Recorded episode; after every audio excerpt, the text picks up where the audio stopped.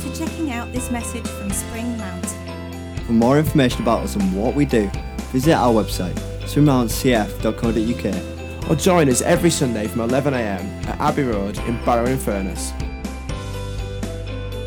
If you would like us as a church to pray for you, then please email prayer at springmountcf.co.uk. Nice to see you, to see you.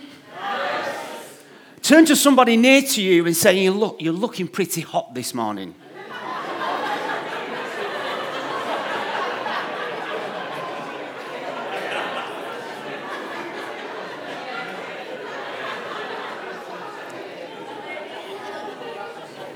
Now try and convince them that you really meant that.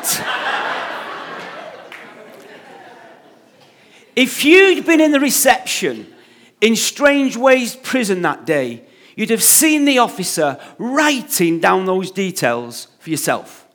That morning, I'd appeared at Manchester Crown Court, Courtroom 1, the Serious Crimes Court. Judge Jelland had been the judge. If you saw him in the street, you couldn't miss him. He was three foot six, 29 stone, and he had the head the size of a rhino on steroids. He'd sent me down on drugs related charges. You can imagine I was gutted. I was taken to Strangeways, crammed up in a prison van or a sweatbox, as prisoners call it. I was then marched to the reception and patted down. There was an officer at the counter in the reception whose job it was to take down new prisoners' details. You should have seen him. He was smart, stern, and he had a face that looked like he'd been sucking on lemons. He wrote down my name, my address, and my date of birth. And then he wrote down the details of my scars. He wrote down the details of my marks. And then he wrote down the details of my dodgy tattoos. I was then strip searched, given my prison clothes, and then another sour faced officer put me into the holding cell. So here I am now, stripped of all my dignity, thinking, oh no, here I am again. I'm behind prison bars with nothing except my scars, my marks, and my dodgy tattoos. Way, way back in Bible times, there was a guy on the scene called Solomon. Solomon was streetwise. In fact, so much of what he said was that wise that it was compiled into short, snappy sentences and put into a life manual. The Bible, they're called Proverbs. Here's one of them. I applied my heart to what I observed and learned lessons from what I saw. Scars, marks, prison bars, and dodgy tattoos. What can we learn from these? Here are four lessons for you to take away. Number one, scars show that you can come through. The officer in the reception, in Strangeways, wrote down the details of my scars. And I know it's not just me who's got scars. Raise your hand if you've got a scar. See, most of us, if not all of us, have got a scar or two. Do you know how you get a scar? As soon as your skin gets cut, your body starts to produce more of a protein called collagen. And what collagen does, it builds up around the area of the skin that's been damaged and it strengthens and heals the skin, which leaves a scar. How amazing is that? There's a verse in God's manual that says, You are fearfully and wonderfully made. See, God inbuilt collagen into your original design so that when you get cut, your body goes through a process that repairs the damage and you end up with a scar. See, scars show that you can come through. I got most of my scars when I was a kid. Does that? I've got some scars, little scars on my ear from when I was attacked by a big Alsatian guard dog called Snapper. I was 11 at the time Back then, I used to build push bikes out of old bike parts. Did you ever do that, guys? Once, I built a chopper. It wasn't a proper chopper. Raise your hand if you remember choppers. Well, mine wasn't a proper chopper. Mine was my own version of a chopper. You should have seen it. It had a little wheel at the front and a big wheel at the back. It had three lots of forks welded together to make them longer. I had ape hanger handlebars on it with coloured tassels hanging out of the end. 12 mirrors on it. You should have seen me riding down our street. I look like Henry Fonda out of that classic 60s film, Easy Rider. The one thing that I didn't have for my, for my chopper, though, was a banana seat. They were too dear. I thought, I know what I'm going to do. I'm going to make one.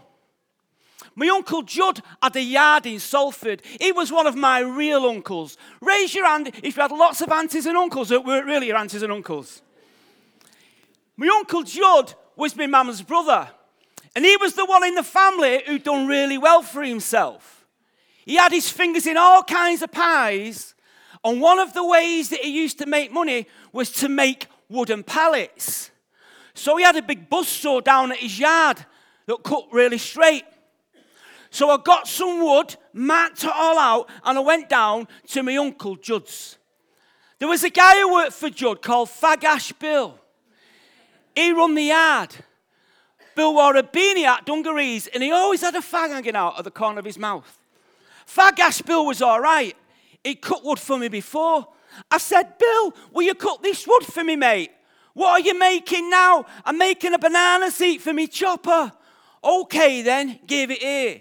He takes the wood, goes to the machine, turns it on, and starts cutting. The next minute, Billy's big Alsatian guard dog appeared from behind a pile of pallets, sniffing. You should have seen its head. It had bent teeth, half an ear, and a wonky eye. It looked up at me, growled, and beeline towards me, barking. It jumped up, sunk its teeth into my ear, knocked me to the ground. Billy came over, pulled the dog away, blood was everywhere. He took me to hospital and I had stitches. Two days later, Fagash Bill came round to our house. I'm sorry about the other day, Barry. That was my fault. I should have had Snapper tied up. He said, Listen, how much is a banana seat in the shop? I said, 25 quid. He said, I tell you what, he pulled out his wallet, pulls out 25 quid. There you go, go and buy one. So I went and bought a red banana seat with a backrest. Result. So now I had a banana seat for my chopper, but I ended up with scars on my ear. These scars for me, though, show that I can come through. See, the collagen did its work. Scars show that you can come through. What about your scars? Think about them. Scars marks prison bars and dodgy tattoos. Scars show that you can come through. Number two, marks don't have to define you. The officer in the reception, in Strangeways, wrote down the details of my marks. See, sometimes on our journey, incidents happen and they put marks on us. And it's these marks that can end up defining us. You can imagine that using drugs put marks on me. And these marks that define me. If you'd have looked at my medical records back in the day, you'd have seen it. Drug addict. It was Dr. Khan who put it there. He was one of our doctors in Hulme. He was bent as a nine bob note. You should have seen him. He had a comb over, an ump back, and he walked his head to one side. A really good looking guy. It became such a big part in my life that I drew a stick picture of him on the wall in our flat, of him sat at his desk, bent over, writing out a script, as if he was my pin up. Madness. That's how bad I'd got. It was my first appointment with him, the first time that I'd met him. That's when he wrote drug addict on my medical records. See, the marks on me had defined me. It wasn't until I had a redefining moment in a church when this all changed. Five weeks before, I'd moved to the outskirts of Manchester. In a little flat on my own, I needed to get away from some people, if you know what I mean. And then throughout a 10 day period, I met three people. All of them were Christians. One of them invited me to church, so I went. I was sat there that Sunday morning thinking these guys are all basket cases waving flags around, banging tambourines. I'm thinking I came in here to get away from people who are on drugs. and it looks like this lot are off it on drugs. The guy gets up to speak. He said, We believe in a God who can heal. Is there anybody in this room with any issues? I'm thinking, Is he having a laugh? Got more issues than Vogue. If you want to be prayed for for anything, come to the front. I got out of my seat and I walked to the front and I was prayed for, and he had a light bulb moment. After that day, I soon learned how God defines me. He says that I'm a new creation and that I'm a child of God and I'm a member, that I'm a member of God's very own family and that I'm his masterpiece. So now, with God on my case, my marks don't have to define me, not anymore. You take a look at my medical records now, there's been no notes put on there related to drug use for 23 years. See, marks don't have to define you. What about you? Have you got marks on you that's defined you? Maybe you've got marks on your body, or you could have marks someplace else. Maybe an incident's happened to you and it's put marks on your character, or your emotions, or your heart. Listen, wherever your marks may be, you need to know that from where God's standing with Him on your cage, your marks don't have to define you. Scars, marks, prison bars, and dodgy tattoos. Scars show that you can come through. Marks don't have to define you. Or number three, prison bars don't need to restrain you. The other sour faced officer in the reception in Strangeways put me into the holding cell behind prison bars. Do you know that we can all find ourselves behind prison bars? See, not all prison bars are physical. Your prison bars could be a bad upbringing, a bad education, or a bad experience. See, for most of us, it's things like these that restrain us. It's these kind of prison bars that hold back our potential. Raise your hand if you know what I mean. They held mine back, but you know, now they don't.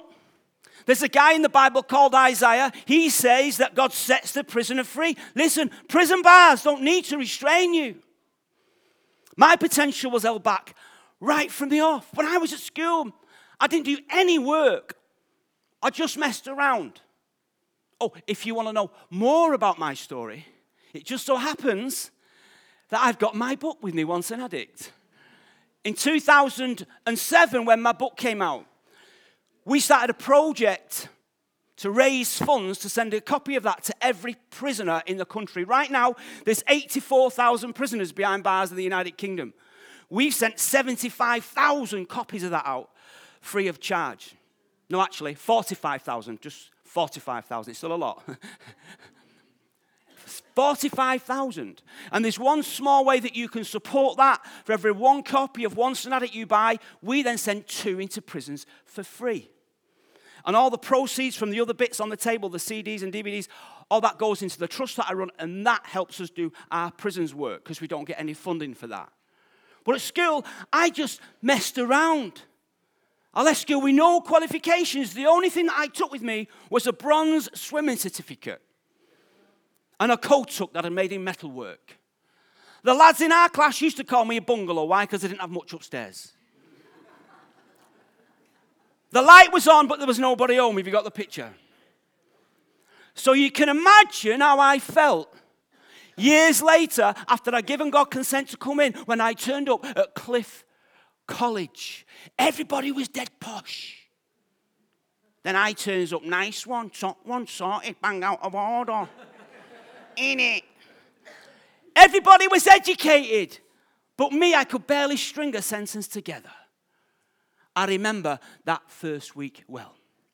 One of the tutors took us on a tour around the college. He took us into a room full of computers. He said, Is there anybody here who's not familiar with IT? I've been in IT, in it, for years. Didn't have a clue. During that first week, we were assigned to our house groups. House groups. Radical idea, groups of people that meet in houses. The house group leader gave us a small piece of paper. He said, What I want you all to do, I want you to write out your hopes and fears for the coming year. I thought, That's too small. I'm going to need a pad. I sat on the floor and I scribbled down, we wrote a letter to ourselves, and, and I scribbled down my hopes and fears for the coming year. When we'd all finished, we put it into an envelope, sealed it, wrote our names on the front, and we gave them back to the house group leader. The next time I saw this was on graduation day. I'd never graduated anywhere, anywhere before. Not graduated nowhere. I've been out of prison a few times. That's the nearest I'd been. After graduation, I went to my room, opened the door. There was an envelope on the floor. What's that? I bent down, picked it up. It had my name on the front, my handwriting. Then it dawned on me that this was the letter that I wrote to myself that first week at college. I sat on the bed, ripped open the envelope, and took the letter out and read it. This is the Microsoft Word spelling and grammar check edited version. Dear Barry, comma, the wonders of technology. I am writing this letter to tell you about my hopes and fears for the coming year. I hope I can learn better English both in written and spoken in it. I hope I can learn more about God. I hope they accept me onto the second year course. My fear is academic work.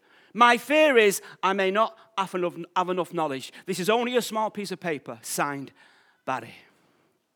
As I read it, I got a bit emotional. Because here I was now, I just graduated my first year at college, and I was one of the highest smart students. And I'd done my English GCSE. And I'd learned all about it. and I'd just been given a prize for the best New Testament student. And to top it off, they moved me from the one year foundation course to the three year degree course. See, I gave God consent to come in, and then He released that potential out of me. See, prison bars don't need to restrain you. What about you? Think about those prison bars that held you back. Listen, whatever those prison bars may be for you, God can liberate you. He can release that potential out of you. Listen, prison bars don't need to restrain you. Scars, marks, prison bars, and dodgy tattoos. Scars show that you can come through. Marks that have to define you. Prison bars don't need to restrain you. And number four, dodgy tattoos can be removed.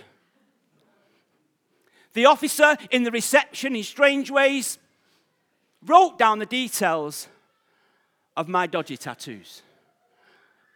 Have you got dodgy tattoos? If you have, you're my kind of person. I've seen them all. The Glock gun tattooed on the prisoner's arm with the words out of the Bible underneath it No weapon formed against me shall prosper. So that's what that verse means. Made in Eccles tattooed around my schoolmate's belly button. Love and hat tattooed on my mate's fingers. He hadn't put E on the end of hate. No rugrats on somebody's neck. Regret spelt wrong. See, I've seen all kinds of dodgy tattoos. I've got dodgy tattoos. The officer in the reception in Strangeways wrote the details down. If you looked at my arms like he did, you'd see them. You'd see my dodgy good luck tattoo that, that Saz Cooper in Cadishead did. It didn't work. I had nothing but bad luck after this. And then you see my dodgy cannabis leaf tattoo that Billy the hippie did. He did this in his mate's studio using his rusty wobbly tattoo gun. And then you see my other dodgy cannabis leaf tattoo that Steve in Manchester did. He was a speed freak. He was off his head when he did it. It took him 39 seconds to do. These are the ones on my arms that you'd see. And then there's my other dodgy tattoos, the ones on my hand. The officer in the reception in Strangeways knew not about these because I didn't do them until I was six months into that sentence. And I must admit, these were a massive mistake. They'd shipped me out from Strangeways to Preston, and I was in a cell with a guy called Peter. Peter had dark hair, brown eyes, and he was an easy guy to do time with. You can imagine, some of you know, when you're in prison, you miss your girlfriend. I said, Peter, I'm missing my bird. I know what I'm going to do. I'm going to do a tattoo because I want her to know that I love her. He said, Mate, I'm missing my bird. Will you do me a tattoo as well? Yeah, of course I will, mate. so I got a needle and some cotton from the mailbag shop. I got some water based paints from one of the lifers. And then I did our tattoos. They were proper dodgy. If you'd have seen, if you'd have been in our cell that night, you'd have seen me do it. I did the name Nicky, his girlfriend's name, at the top of his arm. The letters were different sizes. And it wasn't straight. It didn't look right. But I convinced him it did. Looks great, that, mate. She's going to be well chuffed when she sees that. Do you think so? Yeah. And then I did some asterisk stars on my hand because I wanted to be different. And then I did the name Lisa on my finger. I love you, Lisa. I didn't know then, though, that years later I was going to marry a girl called Tina. That's when I knew that these were a massive mistake. So I decided to have them removed. I Googled it tattoo removal. They were all over the place. Interesting names too laser rays, holier than thou, clean start. I clicked on laser rays. That'll do, it's near me. They use laser treatment to remove dodgy tattoos. It's an interesting process. You sit in a chair with your dark glasses on, with your arm in an armrest. The guy doing the treatment sits in his chair with his dark glasses on. And he picks up like a little, it's like a little, wet, looks like a small welding gun made out of plastic though, attached to a big machine. He's got his foot in, his, in a pedal and he, and he puts the, the gun to your hand and he presses the pedal. And as he presses the pedal, it fires laser rays into your skin. And as the rays penetrate your skin, they disturb the ink. And eventually, your skin gets clean. Look, no more ink. See, dodgy tattoos can be removed. Some of you have got dodgy tattoos like me. But you know, in a way, we've all got dodgy tattoos. So you may not have tattoos on your skin, but I know that we have all made mistakes haven't we? Titus in the Bible says that we've all made many mistakes. Raise your hand if you are perfect. See, nobody is holier than thou. God knows this, that's why He came. 2,000 years ago, 2,000 miles away, God became a man. His name is Jesus. And he came to this earth and he was tempted just like you, but he resisted. And at the age of 33, he allowed himself to be nailed to a cross to take the rat for you. And when you give him consent to come in, he gets busy and he erases away your past faults. He erases away your past flaws. And he erases away your past failures. Why? Because God is a great laser eraser. He removes your ink, he removes your mistakes, and he gives you a clean start. But he needs your consent to come in. Once I was a private taxi driver in Salford. I would practice DJing on my Technics 1200s all day long, whizzing off my head an amphetamine. And I'd record a mixtape. For the younger ones, a tape is the first version of an MP3. I'd take that mixtape with me to work at night. And I'd listen to it over and over and over again. I was known as the raving taxi driver. Early hours one morning, I thought, I know what I'm going to do. I'm going to go to Moss Side to the front to score some weed. I pulled up at the front, music blaring, head nodding up and down like an hyperactive nodding dog. Window open a bit. Guy comes to me, window, have you got any weed? He looked around, he could see I was off my head, and he pulled a knife out of his jacket and he stuck it through the window. He said, Take me to Whalley Range. Didn't know what to do, grabbed the knife, let him in, and then I imagined the Manchester Evening News the next morning raving taxi driver stabbed to death while listening to a mixtape over and over again. Didn't fancy that. So I let him in.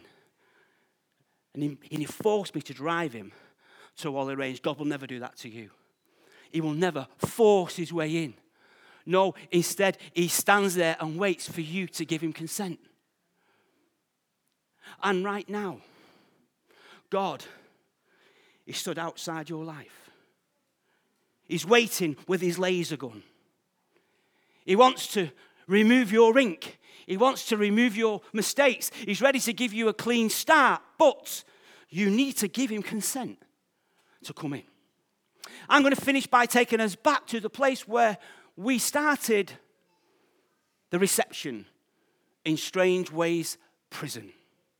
That morning, I'd been sent down by Judge Jelland. I was taken to Strangeways in a sweatbox. I was marched to the reception and patted down. The officer sat at the counter at the reception, looked like he'd been sucking on lemons. He took my details down. And then the other sour faced officer put me into the holding cell. Oh no, here I am again. Scars, marks, prison bars, and dodgy tattoos. Today we've taken a leaf out of Solomon's book to see what we can learn from these. Please stand.